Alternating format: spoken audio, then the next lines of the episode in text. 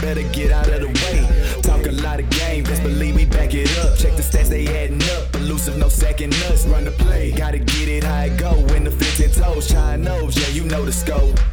Run the play. Run the play. Run the play. Run the play. Woo!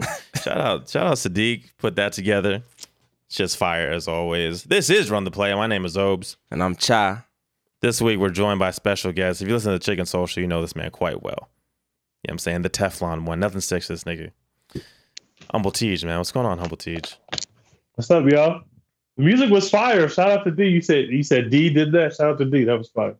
Sadiq, Sadiq Smith. And I- Sadiq. And Shout I- out to yes. Sadiq Smith. Man. I That was definitely fire. produced that beat. I don't know why you, you just going you just going. I like, forgot. I yeah, oh, forgot Oh, you, oh, that you, you- oh, you Cha- forgot Cha I produced the beat. produced- Yeah. Shot, Okay, shot oh, produced the oh, beat. I forgot Yeah. because Sadiq had sent me like a demo, which I thought, well, maybe one day you'll hear. it, You probably won't, which I thought was super fire. And then Cha was like, I can actually improve upon this, and then and then he did.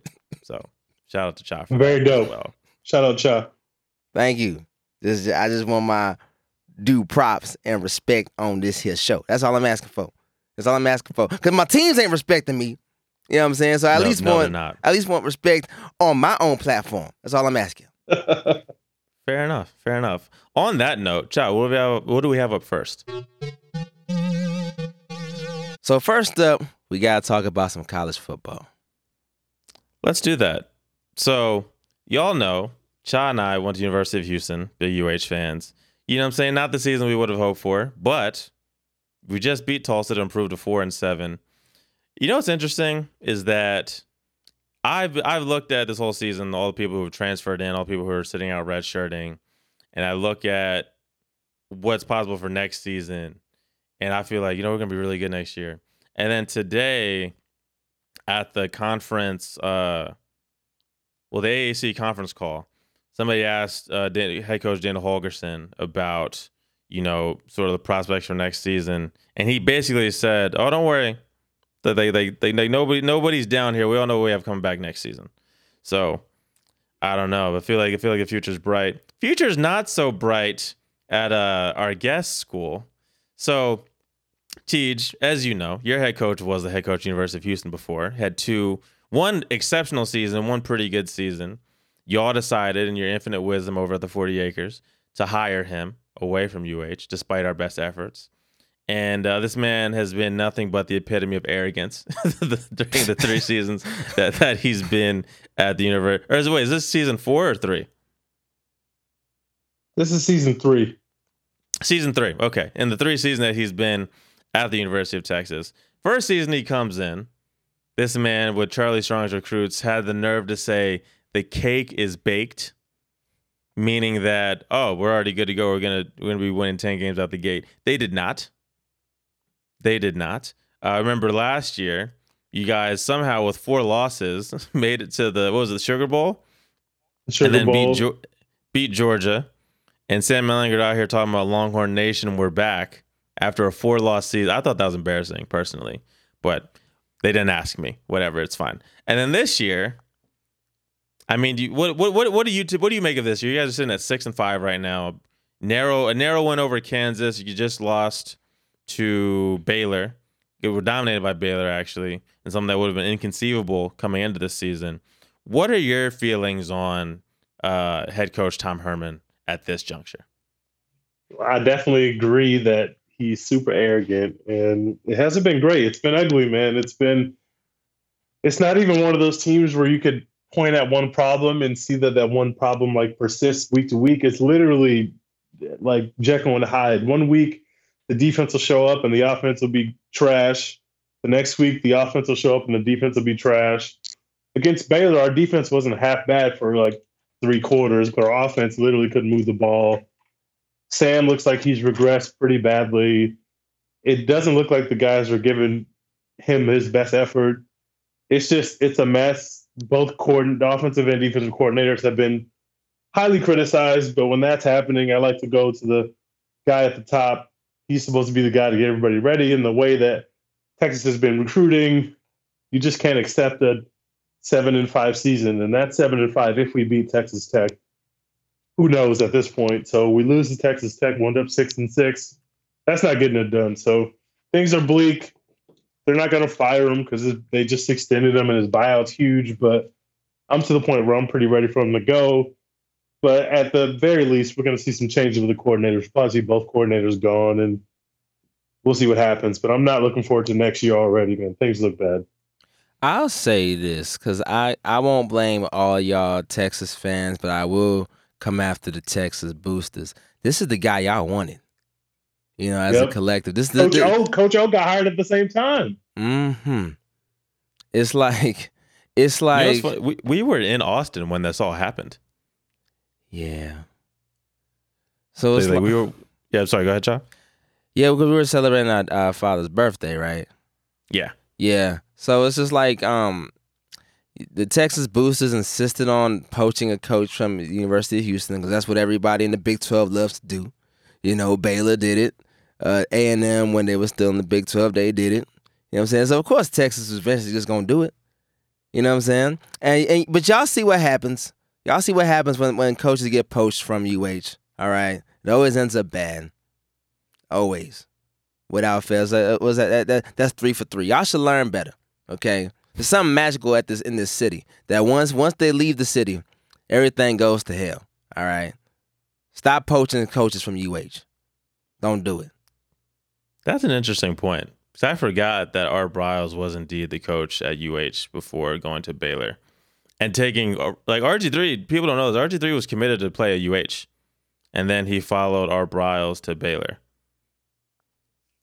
Can you imagine RG3 in Conference USA? Oh my God, that would have been. mm. Anyway, Anyway, so let, let, let's say, like like you just discussed, Cheech, let's say that. RG three too. We recruited RG three at safety.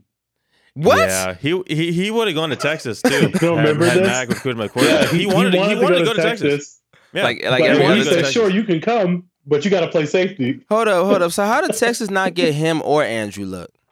so Andrew Luck actually. Oh, don't even you get know, me was- started you know, on the list, bro. yeah. So so even though Andrew Luck, you mean he was coming out of college, you know, he, they're talking about accurately to to to their credit. They're talking about he was the greatest quarterback prospect since John Elway, which he was. Uh, he sort of came into playing quarterback relatively late. He'd been playing linebacker in middle school. wasn't He didn't start playing quarterback till high school. Hmm. So like he had shown obviously a level of talent that, like that Jim Harbaugh was aware of him. Matter of fact, he he came very close to going to Rice of all places. Because Tom Herman was one of the assistants at Rice and brought uh, Andrew Luck on for an official visit. Like they got Andrew Luck for an official visit Okay. at Rice. Do you, do you know the do you know the you- full story about that? Yeah. Man, go ahead, tell it. So the way Tom Herman tells it is that he was the he's one of the assistants at Rice. He managed and it shows you Tom Herman is a great recruiter. I'm sure as you're aware, Teach. Tom Herman's a great recruiter. He can get the talent in there when he yeah, he's wants been to. doing a good job on that end. Yeah, Yeah. So he he identified Andrew Luck, who was by all accounts like a genius. This guy's super smart. So obviously he had the grades to get into Rice. So Tom Herman's recruiting him, gets him to, to take an official visit. You know, you only get five of those. You got to choose wisely. He gets him to take an official visit to Rice. Visit's going well. It's time to look at the football facility where he'll be at, and things looking a little rough around the around the Rice football offices. He said, uh, Tom Herman says it wasn't quite official visit ready, and Andrew Luck looked around and goes, eh, I don't know, thanks but no So- thanks, coach. So actually, there's actually more to the story because I actually had a fireside chat at UH when Tom Herman was there with Tom Herman. So it was like me and like eight other people. Oh yeah, that's and right. So that. yeah, hmm I have a I still have a picture with Tom Herman actually. So yeah, anyway, every time you call, every time you call me, that's the picture that comes up. so he so literally like they when when he took when Andrew Luck took his official visit, they had dressed up Rice to make it look like it had, they had better facilities facilities than they actually had, and they were kind of keeping Andrew away from the stuff that really wasn't up to par. So, but Andrew Luck, you know, he's he's a genius, like you just said. He was like, something doesn't seem right. So then they came back like without notice on an unofficial visit, and they didn't have all the you know the bells and whistles up. They actually just saw the campus for how it was. All the facilities for how it was, and then that was all she wrote. Yeah. Just to show you, you know what I'm saying, the lengths that, that Tom, Tom Herman Herman is a, would go a con through. artist. Yes. T, you're seeing it. You're seeing it, man. You see It's it. ugly, man. It's it's ugly, and what I hate the most, actually, well, maybe not what I hate the most, but really, like every his arrogance and in, in the post game press conferences, even when we lose, like when we almost lost to Kansas, and people rightfully asked him tough questions, it was like he thought people were wrong to ask him questions when we won the game. Like we gave up 48 points to Kansas, we had to drop 50 on Kansas at home to beat them.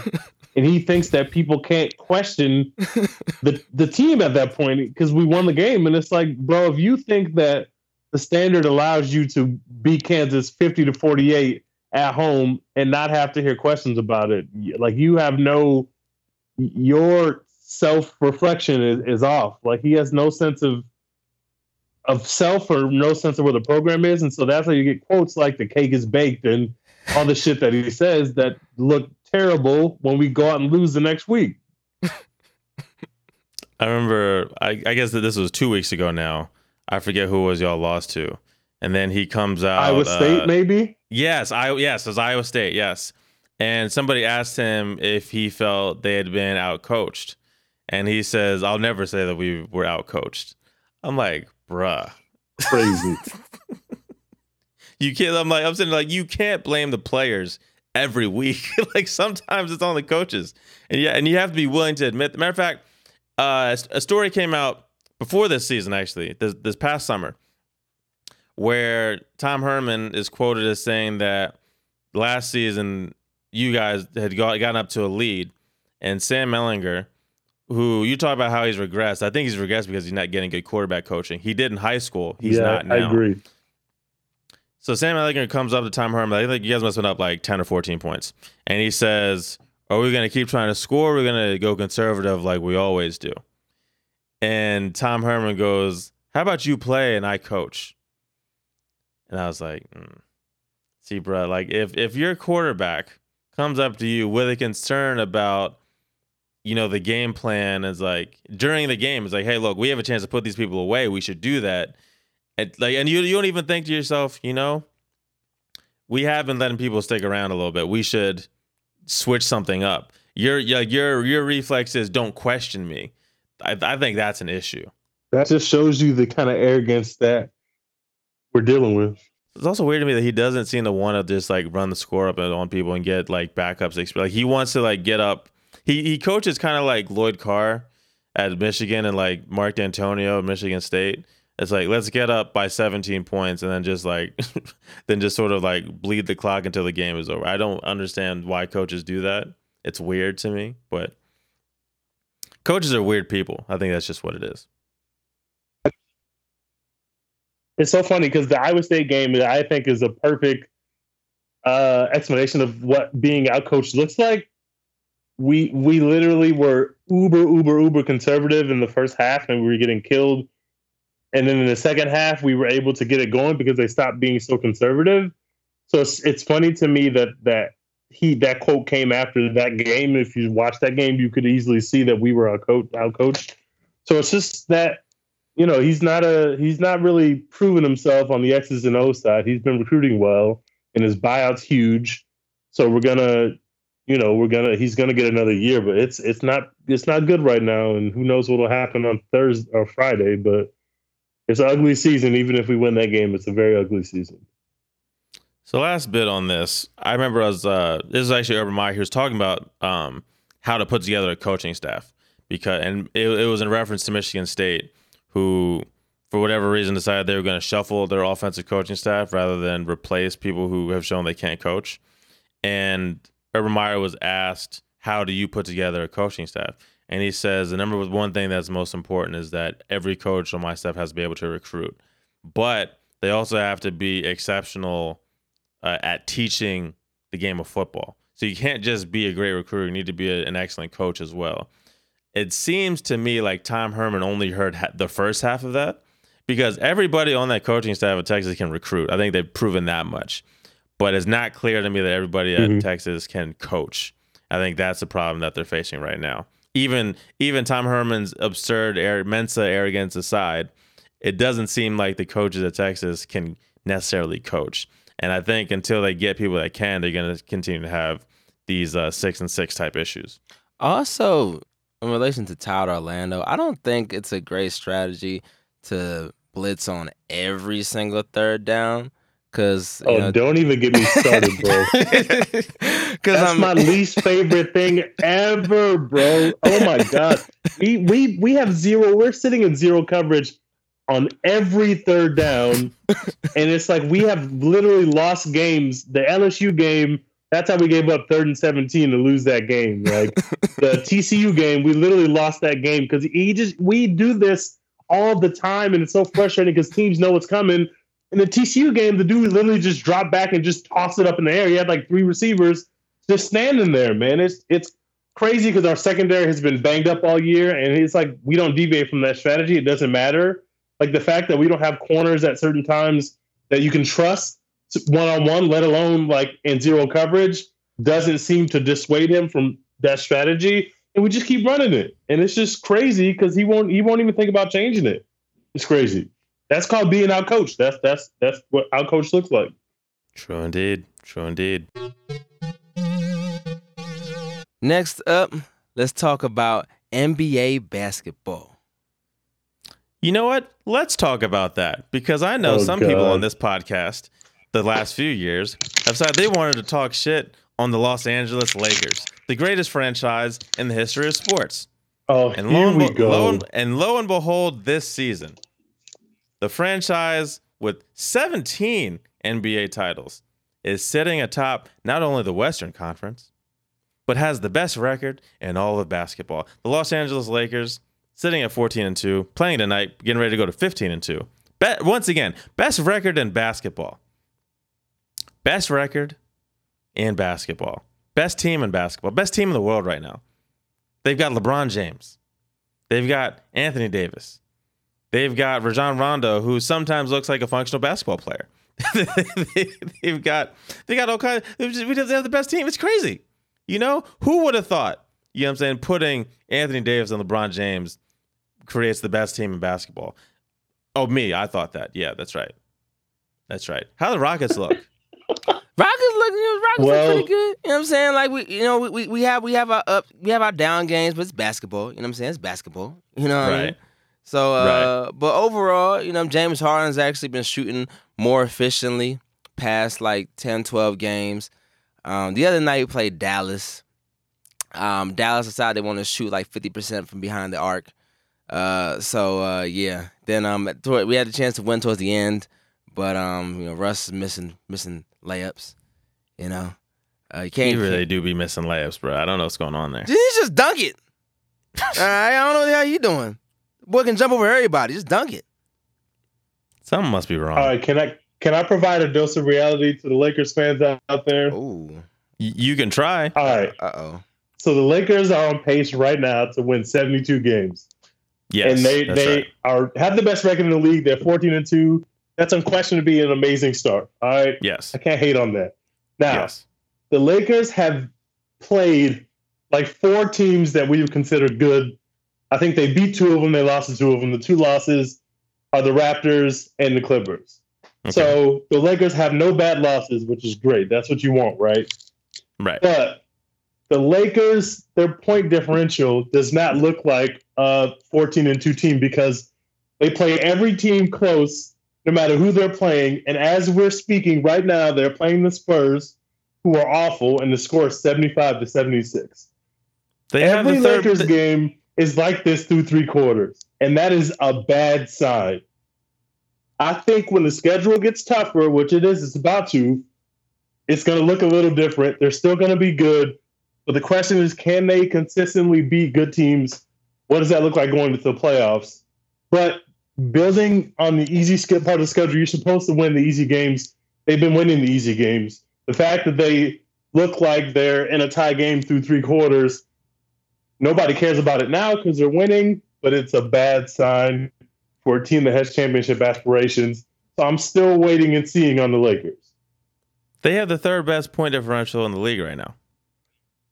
Well, why, they, they why do we? Why, how how do y'all keep playing the Memphises of the world and the Spurs of the world, and every time in the third quarter it's a tie game? And Well, then for you, starters, you can't wait three quarters to play to play basketball, and that's what they've been doing because the schedule allows them to do that. But it's, the schedule is not going to allow them to do that much longer. It's about to get tougher. Well, the Memphis game was the second game of a back to back. That's why they looked the way they did. It was the second game of a back to back, and their and their second best player is like forty five years old. So that that's why that game was as close as it was. They win. They win. They win games on average by nine points a game. They what more do you want? They are great in the fourth quarter. They turn up in the fourth quarter, and I'm as we're saying this, they're probably going to beat the Spurs by 15. But going to the fourth quarter, it's going to be a tie game, but then they're going to win by 15. That's the Lakers season. But I will say, I don't know how the hell this is happening, but KCP is starting now, and he's good. Like he's been perfectly serviceable. Rondo doesn't look like the worst point guard in the NBA. Dwight Howard looks great. He has stretches where he looks dominant. And this is all stuff that nobody could have imagined. So if they ever like, this is crazy to watch, and like Avery Bradley is giving them good minutes, especially on defense. This is all stuff that's mind blowing, and the fact that it's happening is a tribute to not just LeBron and AD, who are great. LeBron looks even better than great, but also the coaching. And the, you know they have a Vogel. We we all thought coming in that he was going to lose his job to Jason Kidd, and he's been great.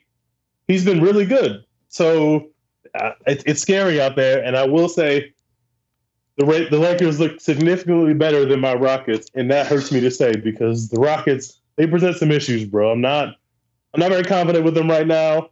For the last three games on this three game losing streak, they've basically been uh, double teaming Harden at half court, and Russell Westbrook, who's a former former MVP, is on the court with them, and they just can't make anybody pay, and that's bad. That is not good. If a simple double team could mess up our offense like it's been doing, that is very not good. And then we're playing tougher teams now. We're getting to the tougher part of our schedule. We played okay against the Clippers. We played awfully against the Mavericks.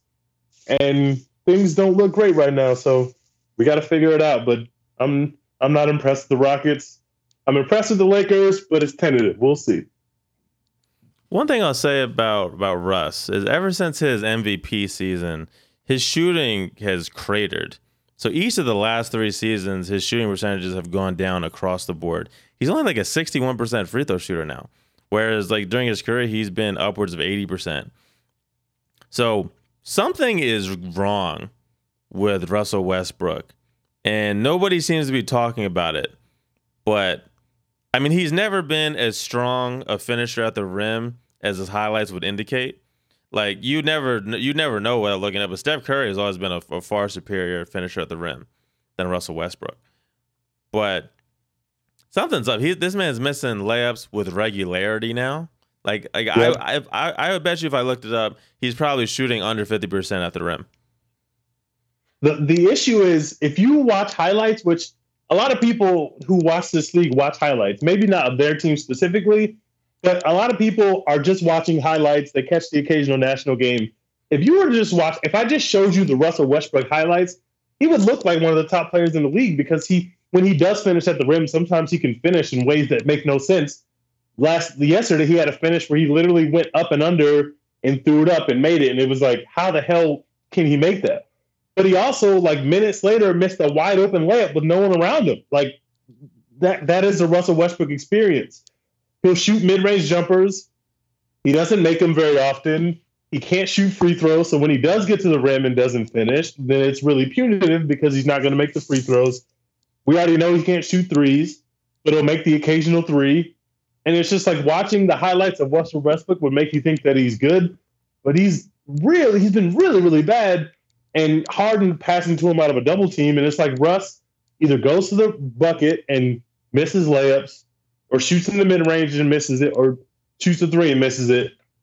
The only thing that he's really given us is passing, but other than that, he hasn't really been able to effectively beat. You know, he's basically playing four on four on three with Harden being double teamed, and he can't seem to do it. And the second unit with with Russ when Harden is sitting is one of the worst units in the league. No matter who we put out there with Russ, it's just been awful. That's not all his fault. Our some of our guys are hurt, and our bench is just atrocious. It's just really bad. we're giving Ben McLemore like big minutes, and he's really really bad. He's shooting. I saw a stat today. He's shooting like 23% on wide open three pointers. That's just not getting it done. So I don't know about the Rockets, bro. I, we we might be fraudulent out here. We were winning games against bad teams, not always looking great doing it. But now we're playing better teams and we're not getting the wins. So I, don't think that we are a top tier team right now, at least. Not at all. So let me let me just, just expound what you're talking about with Russell Westbrook. Let me read you his. I'll give you the stats and give you that the deeper shooting numbers on top of that. So he's shooting. He's scoring 22 points a game, which on the surface seems very good, right? Especially playing alongside James Harden. Seven assists a game, almost eight rebounds a game. So just on the surface, like in a vacuum, if I told you somebody was scoring 22, 7 and 7 or 7 and 8, you'd say, "Wow, that You think is, they were playing well." Right. Exactly, right? And then his usage is is 32 is uh, 32.1. is pretty high, honestly. Considering these following numbers. He's shooting 41% from the field, 23% from 3, and only shooting 71% from the free throw line. That's that's really bad shooting numbers. By comparison, James Harden is shooting, and, and again, he's not shooting great on the season. Though he's been shooting a lot. He's been shooting a lot better over the last ten games or so. He's shooting 44% from the field, 34% from three, and 86% from the field. I mean, from the free throw line. So his true shooting percentage is 62%, which is elite. Whereas Russell Westbrook's true shooting percentage is 49.6, which is pretty bad. So Jeez. again, like something's wrong with Russell Westbrook. I don't know what it is. He seems to be healthy, but even when he was still with OKC and being able to do whatever he wanted to do, his shooting has fallen off each of the last three seasons since he won MVP.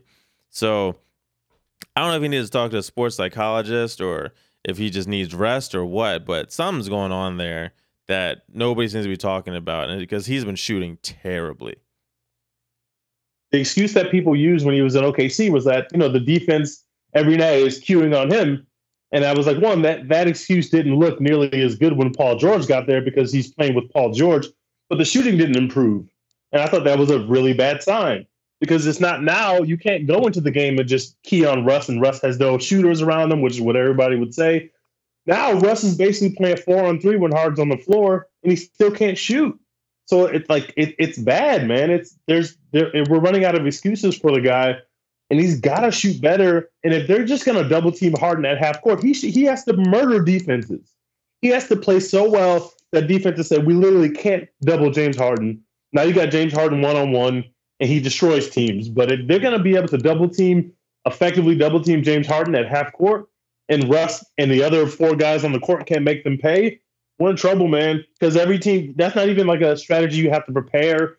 You know, teams don't go into regular season games with defensive strategies; they just play defense. But if everybody sees that Harden is going to shoot, uh, you know, only 16, 17 times in a night if you double him, and he's going to shoot 35 times in a night if you leave him in single coverage, they're just going to double him every night, and someone's going to have to shoot and make him pay. And so far, we don't look like we're able to do that it is really mind blowing that in the NBA, you can have two MVPs on the floor, and teams will look at one of them and say, "Oh, we don't have to really cover that guy." Like it, it, it does not make any. Like imagine last year, right? It's crazy. Like, it's like imagine crazy. last year. Imagine last year with the Warriors when they had Steph and KD, right? Do you think anybody ever thought with both of them on the floor, oh, let, let's double team Steph and make him pass it to Kevin Durant. like, do you think, think anybody ever thought that? I think anybody thought let let let's make them give the ball to Kevin Durant with with with a with a man advantage on on offense. No, nobody ever thought that. But people are doing that every night with Russell Westbrook, and he like you, you would think. With numbers to get to the, especially with how well Clint Capela's been playing recently. Man, he's been he, playing. He had elite. 21 and 22 last night. And like he's Russ like is still out here like player since Dennis Rodman to have seven straight games of 19 rebounds. Nobody could have predicted this, by the way. Clint Capela has been so soft, and all of a sudden he's just like rebounding everywhere. And I saw somewhere somebody said uh, nobody's talking about the fact that Clint Capela's rebounding numbers are going up because Russ is giving him more bricks to rebound. But uh, he, he's he's been good, man, and still we can't make teams pay. Ugh, it's frustrating. Here's another thing I'm seeing. James is having to play too many minutes because Russ can't get it done. His minutes are very and, high. and Russ began to foul trouble too. He really Yeah. does. Like he's like like James is doing all this stuff in spite of Russell Westbrook. Like James James is playing 37 minutes a game right now, man. It's too many minutes. That's I always think that he's playing too many minutes. But now we have Russell Westbrook and he's still playing too many minutes. but it's because, like I said, that when Harden sits, that Russell Westbrook unit, no matter who he's on the floor with, has has been atrocious. Like it's it's been awful. So he he doesn't feel comfortable sitting long minutes. And who's gonna tell him that he shouldn't play more minutes? Mike D'Antoni has no power. Harden does whatever the fuck he wants to, so he gets right back out there. But it's like if Russ can't run that second unit to at least play teams even, we're in trouble, man. We're in big trouble. Yes, finally we gotta talk about some college basketball. This what I've been waiting for.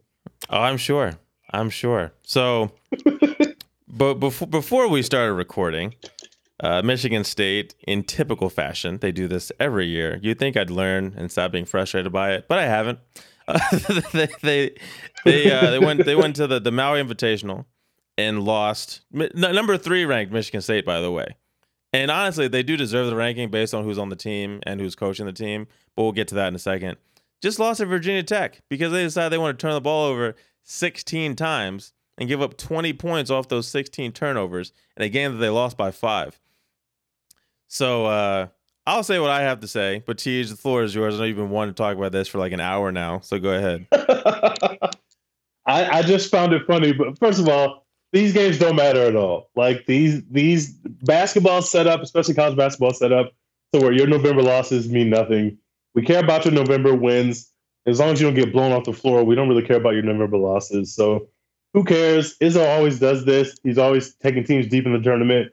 Michigan State's going to go to the Final Four probably, but it was still fun to watch them lose. But fuck Virginia Tech. I hate Virginia Tech, so I really didn't want Michigan State to lose to them. Here's what gets me about Tom Izzo, right?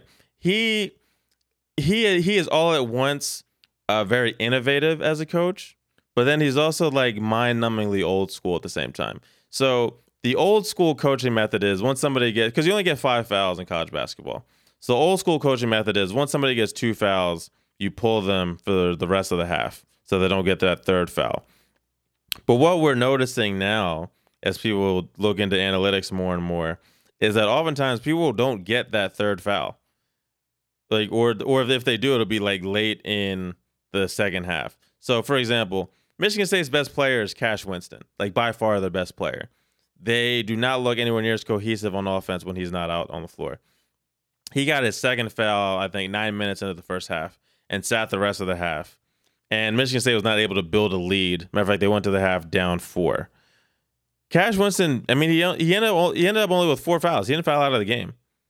So really, I would, and I, and I think later in the season, like if they were playing, like if this were against Duke, which they played soon, if this were you know late in the Big Ten uh, schedule, and and games that they needed to win to win the regular season title, he probably leaves them in to to learn how to play with fouls, or just trust him not to get that third foul. But you know, Cash Winston only took eight shots today. There should never be a situation where Cassius Winston. I don't care that he only played really the second half. There should never be a situation where Cassius Winston takes as many shots as uh, the sixth man. But Tom Izzo was like, "Hey man, shit, you had two fouls. you come out of the game. You're not gonna play again the rest of the half." Even though they lost, he's like, "Eh, whatever." Like, like he'll he'll play weird lineups. Like, like, like, like, like he played uh the the technically backup point guard. Really, is like the third string point guard for 10 minutes today. That's way too many minutes for that guy to be playing. But he did it. Like he like he played uh he gave, gave the, the he gave their their third string power forward some minutes today. Like he played how many, how many people did Tom Izzo play today? It's five, ten. He Tom Izzo played eleven players today, at least three minutes. Eleven. Like I promise you, when he when they when it gets down to it in the conference season, he's not gonna be playing eleven players a night. But here he is tonight. He's like, hey, let's see what works. he does this every year. I've been following Michigan State for like 20 years. You'd think by now I'd be like, well, this is just what he's gonna do. But no, every year I'm out here watching. Tom, what are you doing? Why are you? Why is these people in? I'm just gonna stop watching the games until Big Ten uh, conference play starts. But I will watch them play Duke though, uh, assuming they're not down. I'm excited about that. early. So like, assuming they're I'm not down 30 points early, I'll watch that game. Yeah, the Michigan State finally beat Duke in a game that matters, uh, in the Elite Eight last year.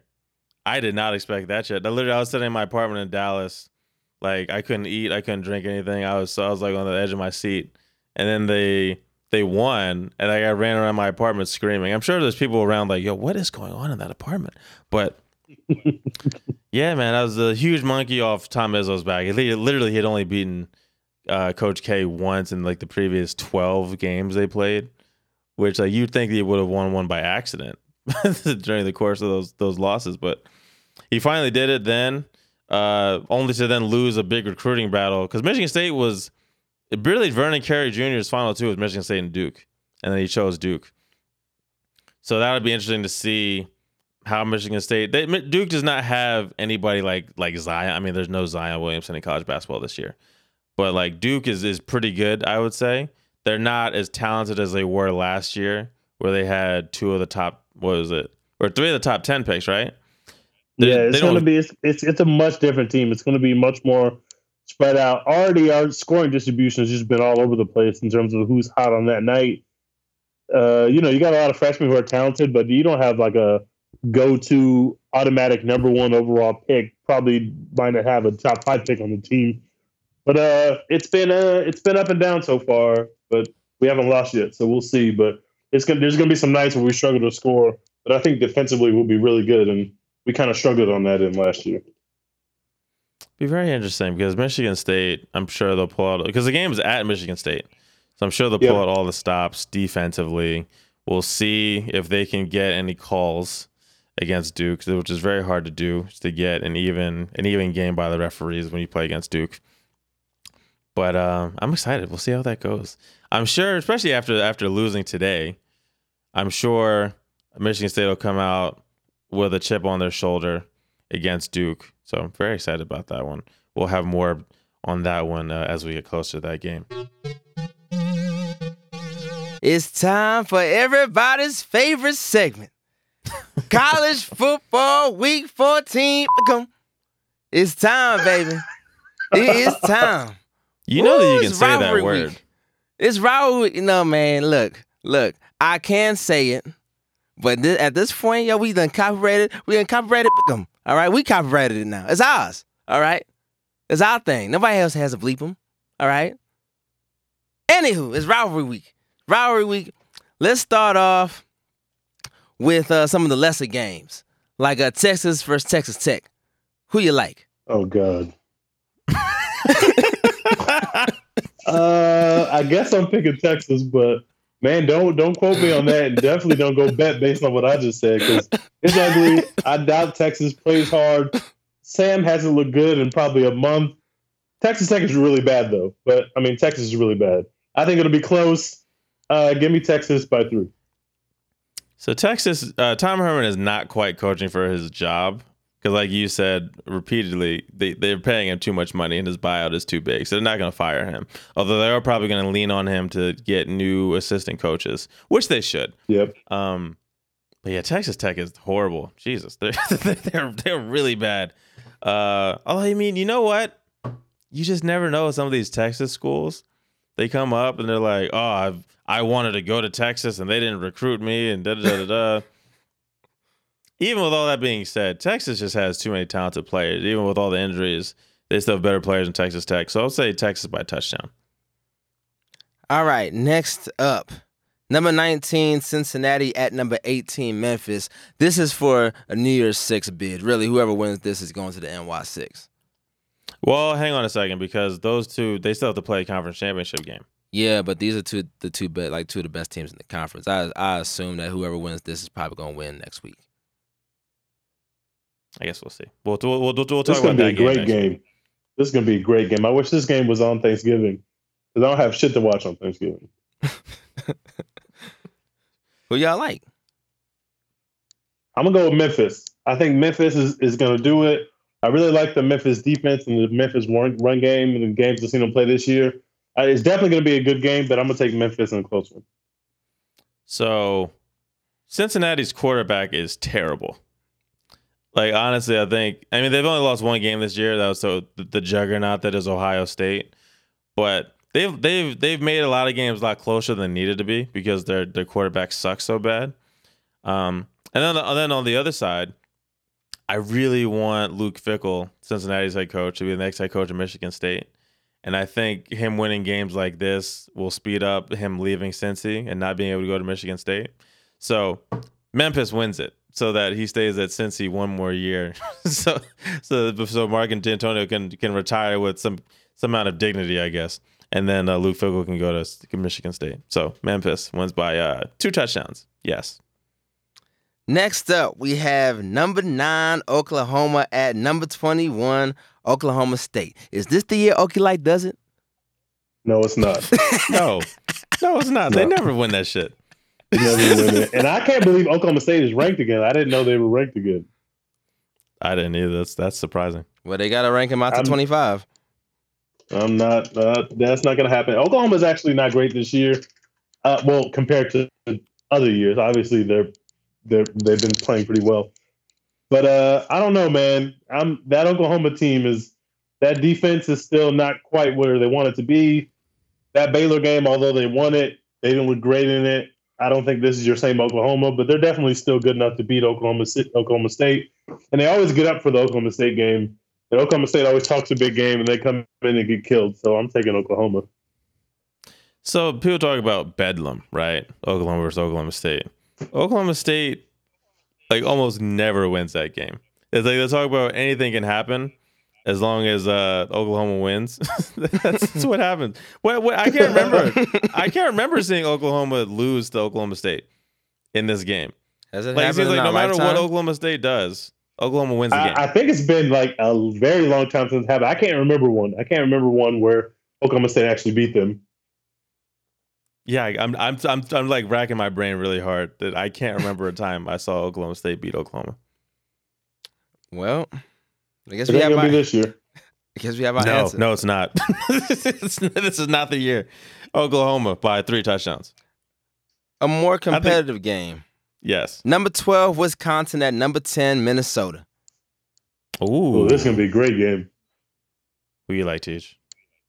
I like Minnesota. I was watching Wisconsin this weekend, uh, last weekend, and I did not. Wisconsin's weird, man. I feel like after they lost the game, I've watched them after that loss, and they just don't look as good. Meanwhile, Minnesota is still having like one of the best years in Minnesota history, although they lost the big game to Penn State.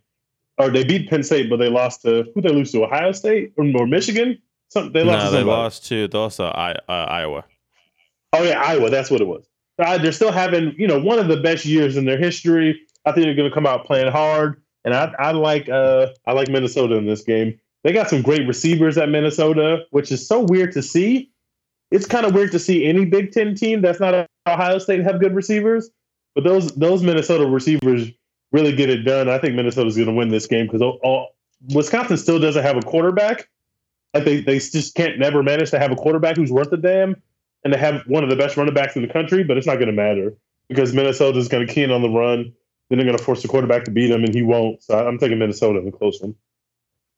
I think if the game had been at Wisconsin, I would choose Wisconsin to win, just because. I mean, it's probably going to snow no matter which, no matter where the game was at, because that's that's what happens in Big Ten games in November. But um, yeah, it's it's at Minnesota. They've got really good quarterback play. They've got really good running back play. They've got really good receiver play, like you just said. And I don't know what it is. PJ Fleck, that whole roll the boat shit that he got going on there. Roll the boat. He's uh he's got it going, man. I like I like Minnesota to go to their first ever Big Ten championship game. They're gonna and they're gonna win by ten points, two scores. Next up, we head out to Auburn, Alabama, where Roll Tide plays the War Damn Eagle. Who y'all like? That's a good. That's Ooh, a good question. This is a tough one. I'm taking Auburn. I'm taking Auburn with upset. I like this Auburn team, man. I, I really do. I think this is prime time for them to get a big win that they desperately need. I'm taking Auburn to get the upset. Tua's obviously not playing anymore. Big props to Tua, but I'm taking Auburn and a comeback. I think they're going to get down by like 14 and then come back and win it. I like Auburn. Wait, see. Where's the game at? The game. Oh, shit. The game's at Auburn and Jordan Hare, Jordan Yeah. Hare Stadium. Yes. Auburn's defense is great. Their offense is a little shaky, but but their defense is great. Tua out for the season. He's not gonna be there. Mac Jones has not played anybody with a pulse yet. Man, I- you don't want to bet against Nick Saban. You know they they still have, I guess, an outside shot of getting into the playoff, although not really, because not gonna we have a chance to play for the conference. But um, it's at Jordan Hare, and uh, and uh, Gus Malzahn once again coaching for his job. And whenever he does that, he seems to beat Alabama. So I, I like uh, I'll, I'll take Auburn in the upset, mild upset. The only fit Alabama is actually only favored by four points. Wow. Bet the house on Auburn to cover. they just need the Auburn quarterback needs to outplay Alabama's backup. Auburn's quarterback has some growing pains, but he just needs to not make the big mistakes in this game and let Alabama let uh let the defense go win it for him. Now, Good call. some might call this the greatest rivalry in all of college football. Ohio State at Michigan. Oh, give me a break. I don't think it's a rivalry when one team wins 15 out of 16. It is historically the best rivalry in football, but that is a long time ago. We are very far away from that game being anywhere near competitive. Yeah. Who you like? Give me Ohio State big. I don't even know what the line is in this game, but give me Ohio State to cover the line. Michigan's bad. Uh, Shea Patterson is bad, and Ohio State might be the best team in the country. Definitely one of the best teams in the country. Uh, Chase, that that defensive end kid is going to get about ten sacks against that bum ass Michigan team. It's going to be ugly. This is So Ohio, State. So is Ohio favored by State is favored by eight and a half. Yeah. Oh, Um, that's real low. Come on, I, I'm, I'm putting money on this. I one. might have to I'll put money on this. I don't even gamble. Hold up. So so yeah, Chase Young had three sacks and four tackles for loss against Penn State. The dude was unblockable. Um, Justin Field. So it started raining like partway through the fourth quarter. So Ohio State had gotten up to up by double digits, and they said, "Okay, we're just gonna run the ball." And then they they decided to pass late, and almost got Justin Fields knocked out for this game. So I mean, he, he he's the straw that stirs the drink. They really don't have any other options at quarterback. No, nothing that comes close to him at least. So I think they'll they'll come out with a, with a rapid fire attack the way they did against Michigan State, the way they have really most of the most of the year, and sort of feel you out in the first quarter, and then score thirty points in the second quarter, and just sort of bleed the clock the rest of the game. That's what I expect to see. Michigan has played well in recent weeks. You know, they, they blew out Notre Dame, they blew out Indiana. Who else they play? They've won four straight in impressive fashion. So there's yeah, they beat well, Maryland's not good, but they beat Michigan State 44 to 10 in a game that's usually competitive regardless of what the records are. Like I said, they, they blew out Indiana 39 to 14, and they beat Notre Dame 45 to 14. So I've seen some people, people who clearly don't know anything about this rivalry, say that since Ohio State has locked up the Big Ten East and basically guaranteed that uh, they'll go to the playoff as long as they win the conference, that they don't have that much to play for against Michigan. I'm like, oh hell no! You always I'm have like, to play for against Michigan. yeah, it's like, They like can try first to of beat them all, by ninety It points. don't it don't matter which team in the Big Ten it is that's playing Michigan. It don't matter. Yeah, pe- people always bring it against Michigan. That's true, but Yeah. especially Ohio State. Like this is the game. They call that for a reason. And like if you if you if you're an Ohio State Buckeye and you beat Michigan, you get a pair of uh, it's like it's like it's it's like, it's like a, a silver a silver pants like charm that you get if you win this game. And like I said, Ohio State has won 15 of 16 in this game. There are kids that are like high school sophomores that can only remember Michigan winning this game one time. Once. Shoot, when, shoot, when, when, when I was a, when I was a Michigan fan, I ain't have no memories of them beating Ohio State. They ain't beat them Yeah. not one time when I was a fan. Not Yeah. once. She was. I I remember. I'm old enough that I remember when Ohio State. I mean, when Michigan used to beat Ohio State with regularity. Like I remember being. I'm old enough that I remember Michigan ruining Ohio State national championship seasons at least three times. That shit's don't happen anymore. That shit's gone. Jim Tressel came in and was like, all right, fuck this competitive with Michigan bullshit. like since since Jim Tressel came to Ohio State in 2001, Michigan has beaten Ohio State twice. Jesus. Twice. They beat Michigan. They beat Ohio State in 2003, the year they got to the Rose Bowl, and then lost to Vince Young in Texas. And then they beat Ohio. State in 2000. They beat Ohio State in 2011 when Luke Fickell was the interim head coach without Terrell Pryor, without all their best offensive players, and sprung into that at the very last second when Jim Tressel was given a five-year show cause penalty by the NCAA. So it took one of Michigan's like best teams ever, and like the worst year for Ohio State in the last like 50 years to, for for Michigan to win, and like to like barely. It's not like they blew those teams out either. They they they won by 14. That was In that was such a fluke. That was such a fluke year that 2011 season because Rich Rod recruited so well. It didn't matter who coached that team. That team was going to win 11 games. And they did, yeah. Brady Hoke won 11 games that year. Amazing. And they and thought honestly, that was the future. Ohio, Ohio, Ohio State still had a, a really good chance to win late. Uh, they were down a touchdown. Actually, it might have been six points. And Braxton Miller missed a wide open receiver down the sideline with less than a minute left. Of course he did. I remember thinking, yo, if he would have hit that, Ohio State win. Despite everything that happened that year, Ohio State still would have won that game. Now we're talking about would have been what? What's that? 16 years in a row. Can you imagine that? Michigan, Michigan- knew Okie Light. Yeah, Michigan losing to Ohio State 16 years in a row came like literally three inches from that being the case. If he pulls just a little bit, if he puts just a, like a touch less on that throw, it's 16 years in a row that that Ohio State would have beat Michigan.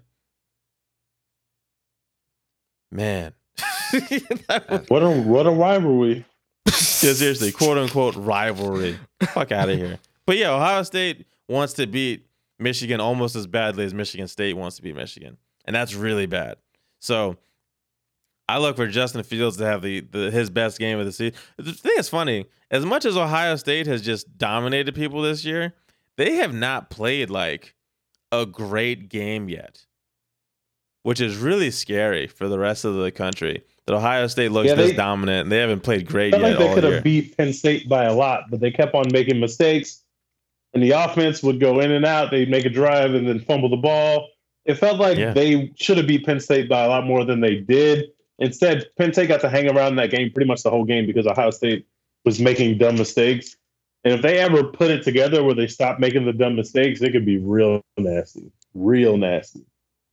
And if, if there's a game where they're going to put it together and not turn the ball over, it's going to be this one. It's Michigan. Especially, especially like if it doesn't rain. If the, if it's dry, oh my God, Ohio State's going to put up 50 again.